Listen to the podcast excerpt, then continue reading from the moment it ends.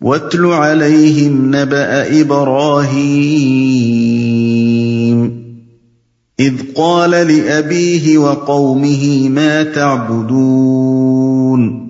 اور انہیں ابراہیم کا قصہ سناؤ جبکہ اس نے اپنے باپ اور اپنی قوم سے پوچھا تھا کہ یہ کیا چیزیں ہیں جن کو تم پوچھتے ہو۔ ابراہیم کا قصہ سناؤ۔ یا حضرت ابراہیم علیہ السلام کی حیات طیبہ کے اس دور کا قصہ بیان ہوا ہے۔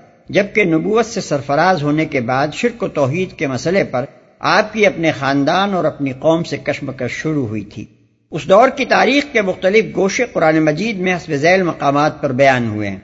البقرہ رکو پینتیس، الانعام رکو نو، مریم رکو تین، الانبیاء رکو پانچ، الصافات رکو تین، الممتحنہ رکو ایک۔ سیرت ابراہیمی کے اس دور کی تاریخ خاص طور پر جس وجہ سے قرآن مجید بار بار سامنے لاتا ہے وہ یہ ہے کہ عرب کے لوگ بالعموم اور قریش بالخصوص اپنے آپ کو سیدنا ابراہیم علیہ السلام کا پیرو سمجھتے اور کہتے تھے۔ اور یہ دعویٰ رکھتے تھے کہ ملت ابراہیمی ہی ان کا مذہب ہے۔ مشرقین عرب کے علاوہ نصارہ اور یہود کا بھی یہ دعویٰ تھا کہ حضرت ابراہیم علیہ السلام ان کے دین کے پیشوا ہیں۔ اس پر قرآن مجید جگہ جگہ ان لوگوں کو متنبع کرتا ہے کہ ابراہیم علیہ السلام جو دین لے کر آئے تھے، وہ یہی خالص اسلام تھا جسے نبی عربی محمد صلی اللہ علیہ وسلم لے کر آئے ہیں اور جس سے آج تم لوگ برسر پیکار ہو۔ وہ مشرق نہ تھے، بلکہ ان کی ساری لڑائی شرک ہی کے خلاف تھی اور اسی لڑائی کی بدولت انہیں اپنے باپ، خاندان، قوم، وطن سب کو چھوڑ کر شام و فلسطین اور حجاز میں غریب الوطنی کی زندگی بسر کرنی پڑی تھی۔ اسی طرح وہ یہودی و نصرانی بھی نہ تھے، بلکہ یہودیت و نصرانیت تو ان کے صدیوں بعد وجود میں آئیں۔ اس تاریخی استدلال کا کوئی جواب نہ مشرقین کے پاس تھا، نہ یہود و نصارہ کے پاس۔ کیونکہ مشرقین کو بھی یہ تسلیم تھا کہ عرب میں بتوں کی پرستش حضرت ابراہیم علیہ السلام کے کئی صدی بعد شروع ہوئی تھی۔ اور یہود و نصارہ بھی اس سے انکار نہ کر سکتے تھے کہ حضرت ابراہیم علیہ السلام کا زمانہ یہودیت اور عیسائیت کی پیدائش سے بہت پہلے تھا۔ اس سے خود بخود یہ نتیجہ نکلتا تھا کہ جن مخصوص عقائد اور اعمال پر یہ لوگ اپنے دین کا مدار رکھتے ہیں وہ اس دین قدیم کے اجزاء نہیں ہیں جو ابتدا سے چلا آ رہا تھا۔ اور صحیح دین وہی ہے جو ان آمیزشوں سے پاک ہو کر خالص خدا پرستی پر مبنی ہو۔ اسی بنیاد پر قرآن کہتا ہے ماں کانا ابراہیم یہودیم ولا نسرانیم ولا کن کانا حنیفم مسلم وما کان من المشرقین ان الناس ابراہیم للذین اتبعوه هذا النبی والذین آمنوا معه۔ سورہ علی عمران آیات سڑسٹھ اور اڑسٹھ۔ یعنی ابراہیم نہ یہودی تھا نہ عیسائی، بلکہ وہ تو ایک مسلم یکسو تھا اور وہ مشرکوں میں سے بھی نہ تھا۔ در حقیقت ابراہیم علیہ السلام سے نسبت رکھنے کا سب سے زیادہ حق انہی لوگوں کو پہنچتا ہے جنہوں نے اس کے طریقے کی پیروی کی اور اب یہ حق اس نبی اور اس کے ساتھ ایمان لانے والوں کو پہنچتا ہے۔ جن کو تم پوچھتے ہو۔ حضرت ابراہیم علیہ السلام کے سوال کا مدعا یہ معلوم کرنا نہ تھا کہ وہ کن چیزوں کی عبادت کرتے ہیں۔ کیونکہ ان بتوں کو تو وہ خود بھی دیکھ رہے تھے جن کی پرستش وہاں ہوتی تھی۔ ان کا مدعا دراصل ان لوگوں کو اس طرف متوجہ کرنا تھا کہ ان معبودوں کی حقیقت کیا ہے جن کے آگے وہ شدہ ریز ہوتے ہیں۔ اسی سوال کو سورہ انبیاء میں بئی الفاظ نقل کیا گیا ہے۔ یہ کیسی مورتیں ہیں جن کے تم گرویدہ ہو رہے ہو؟ قالوا نعبد اصناما فنظل لها عاكفين۔ انہوں نے جواب دیا کچھ بت ہیں جن کی ہم پوجا کرتے ہیں اور انہی کی سیوا میں ہم لگے رہتے ہیں۔ یہ جواب بھی محض یہ خبر دینے کے لیے نہ تھا کہ ہم بتوں کی پوجا کرتے ہیں کیونکہ سائل و مسول دونوں کے سامنے یہ امر واقعہ آیا تھا۔ اس جواب کی اصل روح اپنے عقیدے پر ان کا ثبات اور اطمینان تھا۔ گویا در اصل وہی کہہ رہے تھے کہ ہاں ہم بھی جانتے ہیں کہ یہ لکڑی اور پتھر کے بت ہیں جن کی ہم پوجا کر رہے ہیں۔ مگر ہمارا دین و ایمان یہی ہے کہ ہم ان کی پرستش اور خدمت میں لگے رہیں۔ قال هل يسمعونكم اذ تدعون او ينفعونكم او يضرون؟ اس نے پوچھا کیا یہ تمہاری سنتے ہیں جب تم انہیں پکارتے ہو؟ یا یہ تمہیں کچھ نفع یا نقصان پہنچاتے ہیں؟ قالوا بل وجدنا آباءنا كذلك يفعلون. انہوں نے جواب دیا نہیں بلکہ ہم نے اپنے باپ دادا کو ایسا ہی کرتے پایا ہے۔ یعنی ہماری اس عبادت کی وجہ یہ نہیں ہے کہ یہ ہماری مناجاتیں اور دعائیں اور فریادیں سنتے ہیں یہ ہمیں نفع اور نقصان پہنچاتے ہیں۔ اس لیے ہم نے ان کو پوجنا شروع کر دیا ہے، بلکہ اصل وجہ اس عبادت کی یہ ہے کہ باپ دادا کے وقتوں سے یوں ہی ہوتا چلا آ رہا ہے۔ اس طرح انہوں نے خود یہ اعتراف کر لیا کہ ان کے مذہب کے لیے باپ دادا کی اندھی تقلید کے سوا کوئی سند نہیں ہے۔ دوسرے الفاظ میں گویا وہ یہ کہہ رہے تھے کہ آخر تم نئی بات ہمیں کیا بتانے چلے ہو؟ کیا ہم خود نہیں دیکھتے کہ یہ لکڑی اور پتھر کی مورتیں ہیں؟ کیا ہم نہیں جانتے کہ لکڑیاں سنا نہیں کرتی اور پتھر کسی کا کام بنانے یا بگاڑنے کے لیے نہیں اٹھا کرتے؟ مگر یہ ہمارے بزرگ جو صدیوں سے نسل بعد نسل ان کی پوجا کرتے چلے آ رہے ہیں، تو کیا وہ سب تمہارے نزدیک بے وقوف تھے؟ ضرور کوئی وجہ ہوگی کہ وہ ان بے جان مورتیوں کی پوجا کرتے رہے، لہذا ہم بھی ان کے اعتماد پر یہ کام کر رہے ہیں۔ قال افرأيتم ما كنتم تعبدون انتم وآباؤكم الاقدمون اس پر ابراہیم نے کہا، کبھی تم نے آنکھیں کھول کر ان چیزوں کو دیکھا بھی، جن کی بندگی تم اور تمہارے پچھلے باپ دادا بجا لاتے رہے۔ یعنی کیا ایک مذہب کی صداقت کے لیے بس یہ دلیل کافی ہے کہ وہ باپ دادا کے وقتوں سے چلا آ رہا ہے؟ کیا نسل پر نسل بس یوں ہی آنکھیں بند کر کے مکھی پر مکھی مارتی چلی جائے؟ اور کوئی آنکھیں کھول کر نہ دیکھے کہ جن کی بندگی ہم بجا لا رہے ہیں، ان کے اندر واقعی خدائی کی کوئی صفت پائی بھی جاتی ہے یا نہیں؟ اور وہ ہماری قسمتیں بنانے اور بگاڑنے کے کچھ اختیارات رکھتے بھی ہیں یا نہیں؟ فَإِنَّهُمْ عَدُولِي إلا رب العالمين الذي خلقني فهو يهدين والذي هو يطعمني ويسقين واذا مرضت فهو يشفين والذي يميتني ثم يحيين والذي اطمع ان يغفر لي خطيئتي يوم الدين۔ میرے تو یہ سب دشمن ہیں بجز ایک رب العالمین کے جس نے مجھے پیدا کیا۔ پھر وہی میری رہنمائی فرماتا ہے جو مجھے کھلاتا اور پلاتا ہے اور جب بیمار ہو جاتا ہوں تو وہی مجھے شفا دیتا ہے۔ جو مجھے موت دے گا اور پھر دوبارہ مجھ کو زندگی بخشے گا اور جس سے میں امید رکھتا ہوں کہ روز جزا میں وہ میری خطا معاف فرما دے گا۔ میرے تو یہ سب دشمن ہیں۔ یعنی میں جب غور کرتا ہوں تو مجھے یہ نظر آتا ہے کہ اگر میں ان کی پرستش کروں گا تو میری دنیا اور آخرت دونوں برباد ہو جائیں گی۔ میں ان کی عبادت کو محض بے نفع اور بے ضرر ہی نہیں سمجھتا، بلکہ الٹا نقصان دہ سمجھتا ہوں۔ اس لیے میرے نزدیک تو ان کو پوجنا، دشمن کو پوجنا ہے۔ اس کے علاوہ حضرت ابراہیم علیہ السلام کے اس قول میں اس مضمون کی طرف بھی اشارہ ہے جو سورہ مریم میں ارشاد ہوا ہے کہ وَاتَّخَذُوا مِن دُونِ اللَّهِ آلِهَةً لِيَكُونُوا لَهُمْ عِذَّا كَلَّا فَيَكْفُرُونَ بِعِبَادَتِهِمْ وَيَكُونُونَ عَلَيْهِمْ ضِدًّا۔ آیات اکاسی اور بیاسی۔ یعنی انہوں نے اللہ کے سوا دوسرے معبود بنا لیے ہیں تاکہ وہ ان کے لیے ذریعہ قوت ہوں، ہرگز نہیں۔ ان قریب وقت آئے گا جبکہ وہ ان کی عبادت کا انکار کر دیں گے اور الٹے ان کے مخالف ہوں گے۔ یعنی قیامت کے روز وہ ان کے خلاف گواہی دیں گے اور صاف کہہ دیں گے کہ نہ ہم نے ان سے کبھی کہا کہ ہماری عبادت کرو، نہ ہمیں خبر کہ یہ ہماری عبادت کرتے تھے۔ یہاں حکمت تبلیغ کا بھی ایک نقطہ قابل توجہ ہے۔ حضرت ابراہیم علیہ السلام نے یہ نہیں فرمایا کہ یہ تمہارے دشمن ہیں، بلکہ یہ فرمایا کہ وہ میرے دشمن ہیں۔ اگر وہ کہتے کہ یہ تمہارے دشمن ہیں تو مخاطب کے لیے ضد میں مبتلا ہو جانے کا زیادہ موقع تھا۔ وہ اس بحث میں پڑ جاتا کہ بتاؤ وہ ہمارے دشمن کیسے ہو گئے۔ بخلاف اس کے جب انہوں نے کہا کہ وہ میرے دشمن ہیں، تو اس سے مخاطب کے لیے یہ سوچنے کا موقع پیدا ہو گیا کہ وہ بھی اسی طرح اپنے بھلے اور برے کی فکر کرے جس طرح ابراہیم علیہ السلام نے کی ہے۔ اس طریقے سے حضرت ابراہیم علیہ السلام نے گویا ہر انسان کے اس فطری جذبے سے اپیل کی، جس کی بنا پر وہ خود اپنا خیر خواہ ہوتا ہے اور جان بوجھ کر کبھی اپنا برا نہیں چاہتا۔ انہوں نے اسے بتایا کہ میں تو ان کی عبادت میں سراسر نقصان دیکھتا ہوں اور دیدہ و دانستہ میں اپنی بدخواہی نہیں کر سکتا۔ لہذا دیکھ لو کہ میں خود ان کی بندگی اور پرستش سے قطعی اجتناب کرتا ہوں۔ اس کے بعد مخاطب فطرتن یہ سوچنے پر مجبور تھا کہ اس کی اپنی بھلائی کس چیز میں ہے۔ کہیں ایسا تو نہیں کہ وہ نادانستہ اپنی بدخواہی کر رہا ہو۔ رب العالمین۔ یعنی ان تمام معبودوں میں سے جن کی دنیا میں بندگی و پرستش کی جاتی ہے، صرف ایک اللہ رب العالمین ہے جس کی بندگی میں مجھے اپنی بھلائی نظر آتی ہے، اور جس کی عبادت میرے نزدیک ایک دشمن کی نہیں، بلکہ اپنے اصل مربی کی عبادت ہے۔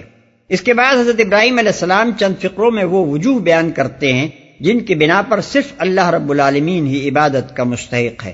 اور اس طرح اپنے مخاطبوں کو یہ احساس دلانے کی کوشش کرتے ہیں کہ تمہارے پاس تو بابودان غیر اللہ کی عبادت کے لیے کوئی معقول وجہ بجز تقلید آبائی کے نہیں ہے جسے تم بیان کر سکو مگر میرے پاس صرف ایک اللہ کی عبادت کرنے کے لیے نہایت معقول وجوہ موجود ہیں جن سے تم بھی انکار نہیں کر سکتے۔ جس نے مجھے پیدا کیا۔ یہ اولین وجہ ہے جس کی بنا پر اللہ اور صرف ایک اللہ ہی عبادت کا مستحق ہے۔ مخاطب بھی اس حقیقت کو جانتے اور مانتے تھے کہ اللہ تعالیٰ ان کا خالق ہے۔ اور انہیں یہ بھی تسلیم تھا کہ ان کے پیدا کرنے میں کسی دوسرے کا کوئی حصہ نہیں ہے، حتیٰ کہ اپنے معبودوں کے بارے میں بھی حضرت ابراہیم علیہ السلام کی قوم سمیت تمام مشرقین کا یہ عقیدہ رہا ہے کہ وہ خود اللہ تعالیٰ کے مخلوق ہیں۔ بجوز دہریوں کے اور کسی کو بھی دنیا میں اللہ کے خالق کائنات ہونے سے انکار نہیں رہا۔ اس لیے حضرت ابراہیم علیہ السلام کی پہلی دلیل یہ تھی کہ میں صرف اس کی عبادت کو صحیح و برحق سمجھتا ہوں جس نے مجھے پیدا کیا ہے۔ دوسری کوئی ہستی میری عبادت کی کیسے مستحق ہو سکتی ہے جبکہ میرے پیدا کرنے میں اس کا کوئی حصہ نہیں؟ مخلوق کو اپنے خالق کی بندگی تو کرنی ہی چاہیے لیکن غیر خالق کی بندگی وہ کیوں کرے؟ وہی مجھے شفا دیتا ہے۔ یہ دوسری وجہ ہے اللہ اور اکیلے اللہ ہی کے مستحق عبادت ہونے کی۔ اگر اس نے انسان کو بس پیدا ہی کر کے چھوڑ دیا ہوتا اور آگے اس کی خبر گیری سے وہ بالکل بے تعلق رہتا تب بھی کوئی معقول وجہ اس امر کی ہو سکتی تھی کہ انسان اس کے علاوہ کسی دوسری طرف بھی سہارے ڈھونڈنے کے لیے رجوع کرتا۔ لیکن اس نے تو پیدا کرنے کے ساتھ رہنمائی، پرورش، نگہداشت، حفاظت اور حاجت روائی کا ذمہ بھی خود ہی لے لیا۔ جس لمحے انسان دنیا میں قدم رکھتا ہے، اسی وقت ایک طرف اس کی ماں کے سینے میں دودھ پیدا ہو جاتا ہے، تو دوسری طرف کوئی اندیکھی طاقت اسے دودھ چوسنے اور حلق سے اتارنے کا طریقہ سکھا دیتی ہے۔ پھر اس تربیت و رہنمائی کا سلسلہ اول روز پیدائش سے شروع ہو کر موت کی آخری ساتھ تک برابر جاری رہتا ہے۔ زندگی کے ہر مرحلے میں انسان کو اپنے وجود اور نشو و نما اور بقا و ارتقاء کے لیے جس جس نوعیت کے سر و سامان کی حاجت پیش آتی ہے، وہ سب اس کے پیدا کرنے والے نے زمین سے لے کر آسمان تک ہر طرف مہیا کر دیا ہے۔ اس سر و سامان سے فائدہ اٹھانے اور کام لینے کے لیے جن جن طاقتوں اور قابلیتوں کی اس کو حاجت پیش آتی ہے وہ سب بھی اس کی ذات میں ودیت کر دی اور ہر شعبہ حیات میں جس جس طرح کی رہنمائی اس کو درکار ہوتی ہے، اس کا بھی پورا انتظام اس نے کر دیا ہے۔ اس کے ساتھ اس نے انسانی وجود کی حفاظت کے لیے اور اس کو آفات سے، بیماریوں سے، مہلک جراثیم سے اور زہریلے اثرات سے بچانے کے لیے خود اس کے جسم میں اتنے زبردست انتظامات کیے ہیں کہ انسان کا علم ابھی تک ان کا پورا احاطہ بھی نہیں کر سکا ہے۔ اگر یہ قدرتی انتظامات موجود نہ ہوتے تو ایک معمولی کانٹا چپ جانا بھی انسان کے لیے مہلک ثابت ہوتا اور اپنے علاج کے لیے آدمی کی کوئی کوشش بھی کامیاب نہ ہو سکتی۔ خالق کی یہ ہماگیر رحمت اور ربوبیت جب ہر آن، ہر پہلو سے انسان کی دستگیری کر رہی ہے، تو اس سے بڑی حماقت و جہالت اور کیا ہو سکتی ہے؟ اور اس سے بڑھ کر احسان فراموشی بھی اور کون سی ہو سکتی ہے کہ انسان اس کو چھوڑ کر کسی دوسری ہستی کے آگے سر نیاز جھکائے اور حاجت روائی و مشکل کشائی کے لیے کسی اور کا دامن تھامے۔ میری خطا معاف فرما دے گا۔ یہ تیسری وجہ ہے جس کی بنا پر اللہ کے سوا کسی دوسرے کی عبادت درست نہیں ہو سکتی۔ انسان کا معاملہ اپنے خدا کے ساتھ صرف اس دنیا اور اس کی زندگی تک محدود نہیں ہے کہ وجود کی سرحد میں قدم رکھنے سے شروع ہو کر موت کی آخری ہچکی پر وہ ختم ہو جائے، بلکہ اس کے بعد اس کا انجام بھی سراسر خدا ہی کے ہاتھ میں ہے۔ وہی خدا جو اس کو وجود میں لایا ہے آخر کار اسے اس دنیا سے واپس بلا لیتا ہے۔ اور کوئی طاقت دنیا میں ایسی نہیں ہے جو انسان کی اس واپسی کو روک سکے۔ آج تک کسی دوا یا طبیب یا دیوی دیوتا کی مداخلت اس ہاتھ کو پکڑنے میں کامیاب نہیں ہو سکی ہے جو انسان کو یہاں سے نکال لے جاتا ہے۔ حتیٰ کہ وہ بہت سے انسان بھی جنہیں معبود بنا کر انسانوں نے پوج ڈالا ہے، خود اپنی موت کو نہیں ٹال سکے ہیں۔ صرف خدا ہی اس امر کا فیصلہ کرنے والا ہے کہ کس شخص کو کب اس جہان سے واپس طلب کرنا ہے اور جس وقت جس کی طلبی بھی اس کے ہاں سے آ جاتی ہے، اسے چار و ناچار جانا ہی پڑتا ہے۔ پھر وہی خدا ہے جو اکیلا اس امر کا فیصلہ کرے گا کہ کب ان تمام انسانوں کو جو دنیا میں پیدا ہوئے تھے، دوبارہ وجود میں لائے اور ان سے ان کی حیات دنیا کا محاسبہ کرے۔ اس وقت بھی کسی کی یہ طاقت نہ ہوگی کہ با سے بادل موت سے کسی کو بچا سکے یا خود بچ سکے۔ ہر ایک کو اس کے حکم پر اٹھنا ہی ہوگا اور اس کی عدالت پہ حاضر ہونا پڑے گا۔ پھر وہی اکیلا خدا اس عدالت کا قاضی و حاکم ہوگا، کوئی دوسرا اس کے اختیارات میں ذرہ برابر بھی شریک نہ ہوگا۔ سزا دینا یا معاف کرنا بالکل اس کے اپنے ہی ہاتھ میں ہوگا۔ کسی کی یہ طاقت نہ ہوگی کہ جسے وہ سزا دینا چاہے اس کو بخشوا لے جائے، یا جسے وہ بخشنا چاہے اسے سزا دلوا سکے۔ دنیا میں جن کو بخشوا لینے کا مختار سمجھا جاتا ہے، وہ خود اپنی بخشش کے لیے بھی اسی کے فضل و کرم کی آس لگائے بیٹھے ہوں گے۔ ان حقائق کی موجودگی میں جو شخص خدا کے سوا کسی کی بندگی کرتا ہے، وہ اپنی بد انجامی کا خود سامان کرتا ہے۔ دنیا سے لے کر آخرت تک آدمی کی ساری قسمت تو ہو خدا کے اختیار میں۔ اور اسی قسمت کے بناؤ کی خاطر آدمی رجوع کرے ان کی طرف جن کے اختیار میں کچھ نہیں ہے۔ اس سے بڑھ کر شامت اعمال اور کیا ہو سکتی ہے؟ رب هب لي حكما وألحقني بالصالحين۔ واجعل لي لسان صدق في الآخرين واجعلني من ورثة جنة النعيم واغفر لأبي إنه كان من الضالين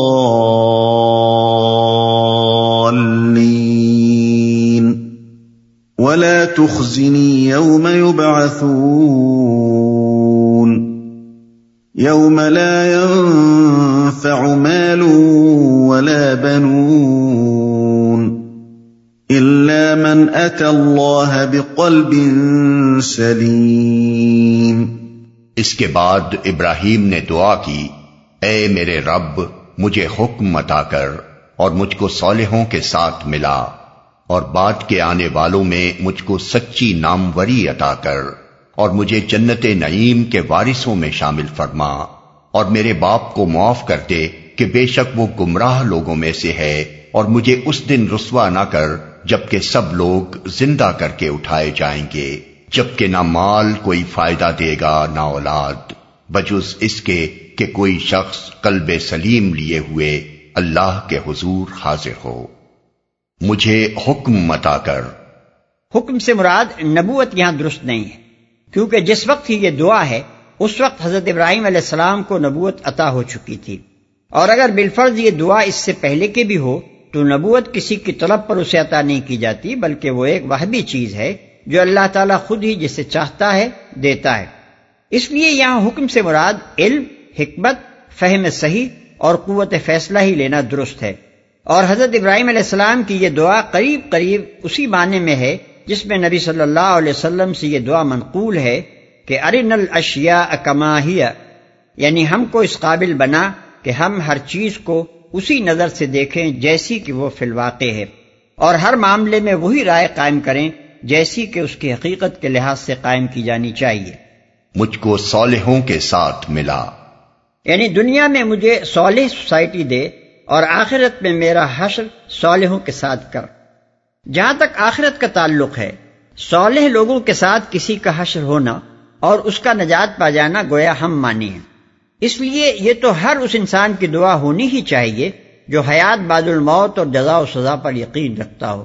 لیکن دنیا میں بھی ایک پاکیزہ روح کی دلی تمنا یہی ہوتی ہے کہ اللہ تعالیٰ اسے ایک بد اخلاق، فاسق و فاجر معاشرے میں زندگی بسر کرنے کی مصیبت سے نجات دے۔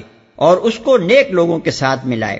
معاشرے کا بگاڑ جہاں چاروں طرف محیط ہو، وہاں ایک آدمی کے لیے صرف یہ چیز ہمہ وقت اذیت کی موجب نہیں ہوتی کہ وہ اپنے گرد و پیش گندگی ہی گندگی پھیلی ہوئی دیکھتا ہے، بلکہ اس کے لیے خود پاکیزہ رہنا اور اپنے آپ کو گندگی کی چھینٹوں سے بچا کر رکھنا بھی مشکل ہوتا ہے۔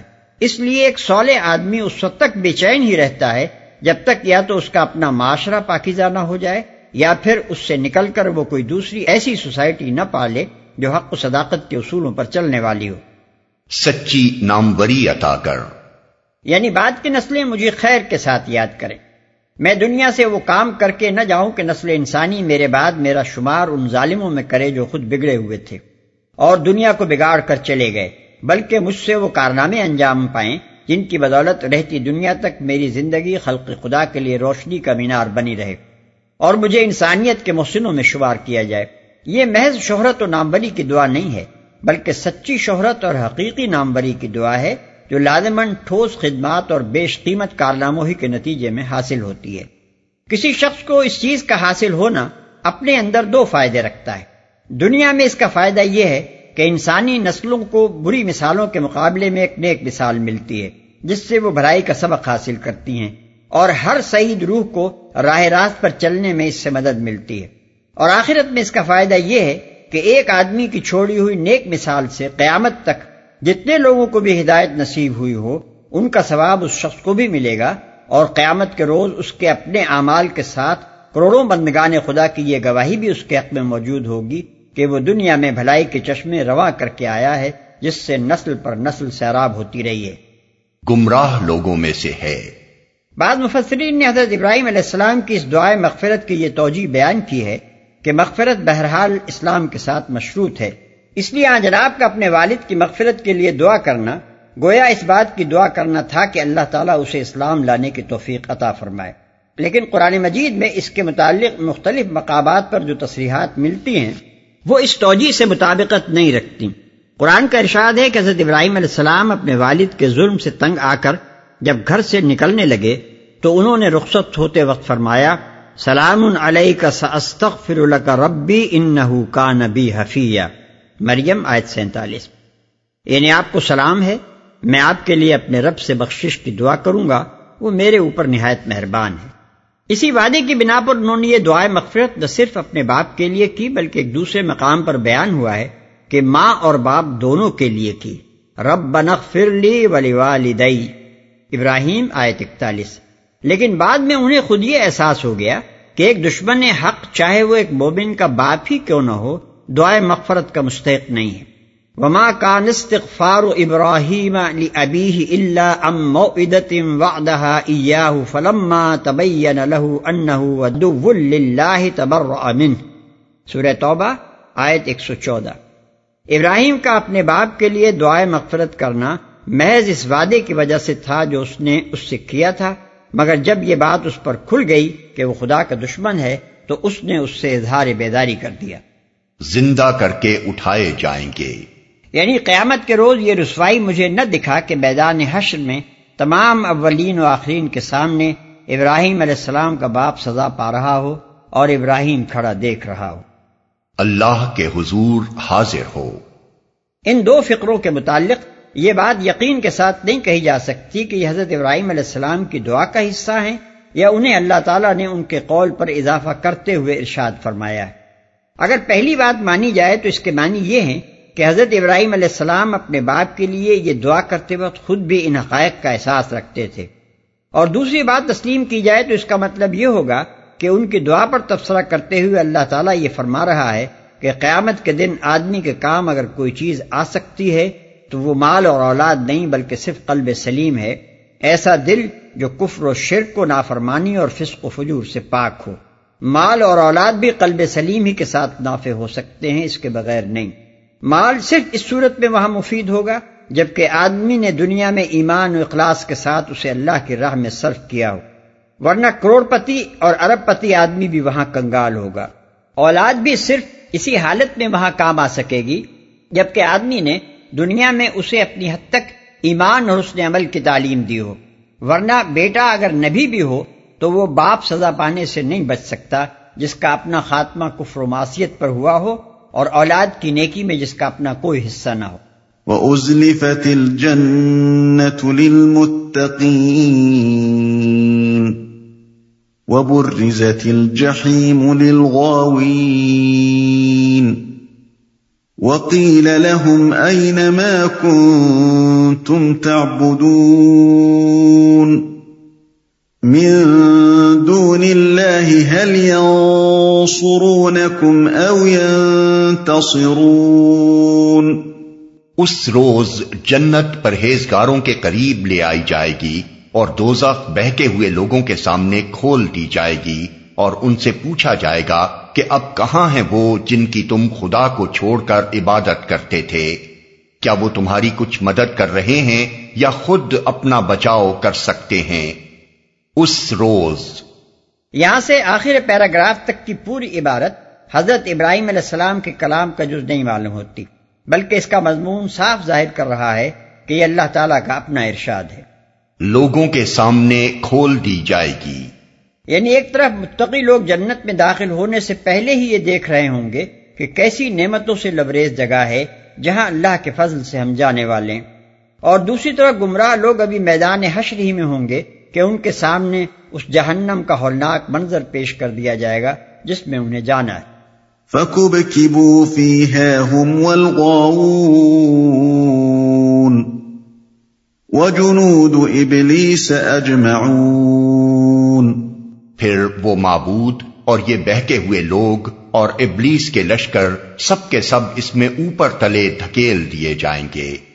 اصل میں لفظ کب کبو فرمایا گیا ہے جس میں دو مفہوم شامل ہیں۔ ایک یہ کہ ایک کے اوپر ایک دھکیل دیا جائے گا دوسرے یہ کہ وہ قار جہنم تک لڑکتے چلے جائیں گے۔ قالوا وهم فيها يختصمون۔ تالله إن كنا لفي ضلال مبين إذ نسويكم برب العالمين وما أضلنا إلا المجرمون۔ فما لنا من شافعين ولا صديق حميم. فلو أن لنا كرة فنكون من المؤمنين. وہاں یہ سب آپس میں جھگڑیں گے اور یہ بہکے ہوئے لوگ اپنے معبودوں سے کہیں گے کہ خدا کی قسم ہم تو سری گمراہی میں مبتلا تھے، جبکہ تم کو رب العالمین کی برابری کا درجہ دے رہے تھے۔ اور وہ مجرم لوگ ہی تھے جنہوں نے ہم کو اس گمراہی میں ڈالا۔ اب نہ ہمارا کوئی سفارشی ہے اور نہ کوئی جگری دوست۔ کاش ہمیں ایک دفعہ پھر پلٹنے کا موقع مل جائے تو ہم مومن ہوں۔ جنہوں نے ہم کو اس گمراہی میں ڈالا۔ یہ پیرووں اور معتقدوں کی طرف سے ان لوگوں کی توازو ہو رہی ہوگی، جنہیں یہی لوگ دنیا میں بزرگ، پیشوا اور رہنما مانتے رہے تھے، جن کے ہاتھ پاؤں چومے جاتے تھے۔ جن کے قول و عمل کو سند مانا جاتا تھا، جن کے حضور نظریں گزرانی جاتی تھیں، آخرت میں جا کر جب حقیقت کھلے گی اور پیچھے چلنے والوں کو معلوم ہو جائے گا کہ آگے چلنے والے خود کہاں آئے ہیں اور ہمیں کہاں لے آئے ہیں، تو یہی معتقدین ان کو مجرم ٹھہرائیں گے اور ان پر لانت بھیجیں گے۔ قرآن مجید میں جگہ جگہ عالم آخرت کا یہ برتناک نقشہ کھینچا گیا ہے تاکہ انتی تقلید کرنے والے دنیا میں آنکھیں کھولیں اور کسی کے پیچھے چلنے سے پہلے دیکھ لیں کہ وہ ٹھیک بھی جا رہا ہے یا نہیں۔ سورہ آراف میں فرمایا، کلما دخلت امت اللعنت اختہا حتی اذا دارکو فیہا جميعا قالت اخراہم لئولاہم، ربنا هؤلاء اضلونا فآتهم عذابا ضعفا من النار۔ قال لكل ضعف ولكن لا تعلمون۔ آیت 38 یعنی ہر گروہ جب جہنم میں داخل ہوگا تو اپنے ساتھ کے گروہ پر لانت کرتا جائے گا۔ یہاں تک کہ جب سب وہاں جمع ہو جائیں گے، تو ہر بعد والا گروہ پہلے گروہ کے متعلق کہے گا کہ اے ہمارے رب، یہ ہیں وہ لوگ جنہوں نے ہمیں گمراہ کیا تھا، اب انہیں آگ کا دوہرا عذاب دے۔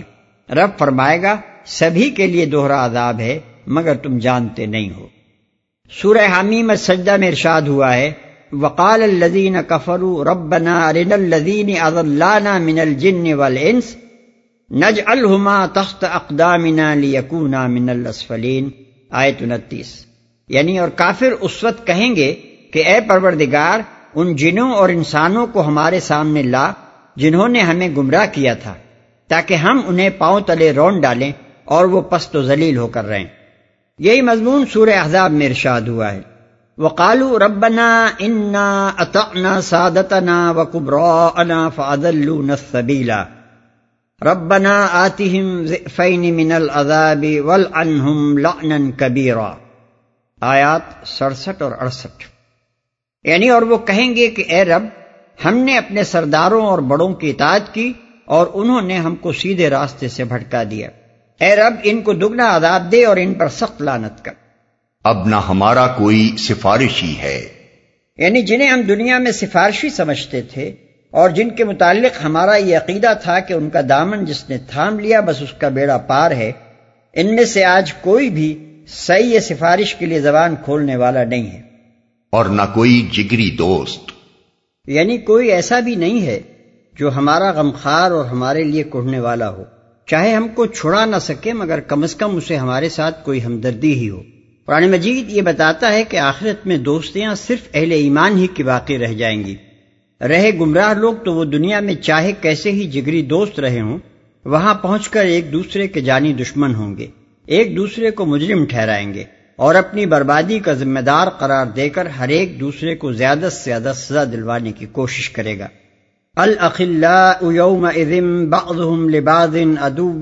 المتقین سورہ زخرف آیت سڑسٹھ۔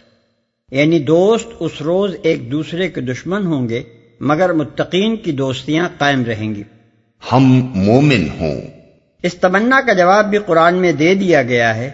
ولو ردو لعادو لما نہو ان سورہ انعام آیت اٹھائیس۔ اگر انہیں سابق زندگی کی طرف واپس بھیج دیا جائے تو وہی کچھ کریں گے جس سے انہیں منع کیا گیا ہے۔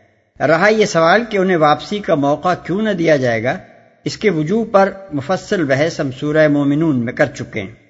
ان فی ذلك لآیتا وما كان اکثرهم مؤمنین وان ربك لهو العزیز الرحیم یقیناً اس میں ایک بڑی نشانی ہے، مگر ان میں سے اکثر لوگ ایمان لانے والے نہیں، اور حقیقت یہ ہے کہ تیرا رب زبردست بھی ہے اور رحیم بھی۔ ایک بڑی نشانی ہے۔ حضرت ابراہیم علیہ السلام کے اس قصے میں نشانی کے دو پہلو ہیں۔ ایک یہ کہ مشرقین عرب اور بالخصوص قریش کے لوگ ایک طرف تو حضرت ابراہیم علیہ السلام کی پیروی کا دعویٰ اور ان کے ساتھ انتصاب پر فخر کرتے ہیں، مگر دوسری طرف اسی شرک میں مبتلا ہیں جس کے خلاف جد و جہد کرتے ان کی عمر بیت گئی تھی۔ اور ان کے لائے ہوئے دین کی دعوت آج جو نبی پیش کر رہا ہے، اس کے خلاف ٹھیک وہی کچھ کر رہے ہیں۔ جو حضرت ابراہیم علیہ السلام کی قوم نے ان کے ساتھ کیا تھا۔ ان کو یاد دلایا جاتا ہے کہ حضرت ابراہیم علیہ السلام تو شرک کے دشمن اور دعوت توحید کے علمبردار تھے۔ تم خود بھی جانتے اور مانتے ہو کہ حضرت ممدوح مشرق نہ تھے، مگر پھر بھی تم اپنی ضد پر قائم ہو۔ دوسرا پہلو اس قصے میں نشانی کا یہ ہے کہ قوم ابراہیم دنیا سے مٹ گئی اور ایسی مٹی کہ اس کا نام و نشان تک باقی نہ رہا۔ اس میں سے اگر کسی کو بقا نصیب ہوا تو صرف ابراہیم علیہ السلام اور ان کے مبارک فرزندوں یعنی اسماعیل و اسحاق علیہ السلام کی اولاد ہی کو نصیب ہوا۔ قرآن میں اگرچہ اس عذاب کا ذکر نہیں کیا گیا ہے جو حضرت ابراہیم علیہ السلام کے نکل جانے کے بعد ان کی قوم پر آیا، لیکن اس کا شمار معذب قوم ہی میں کیا گیا ہے۔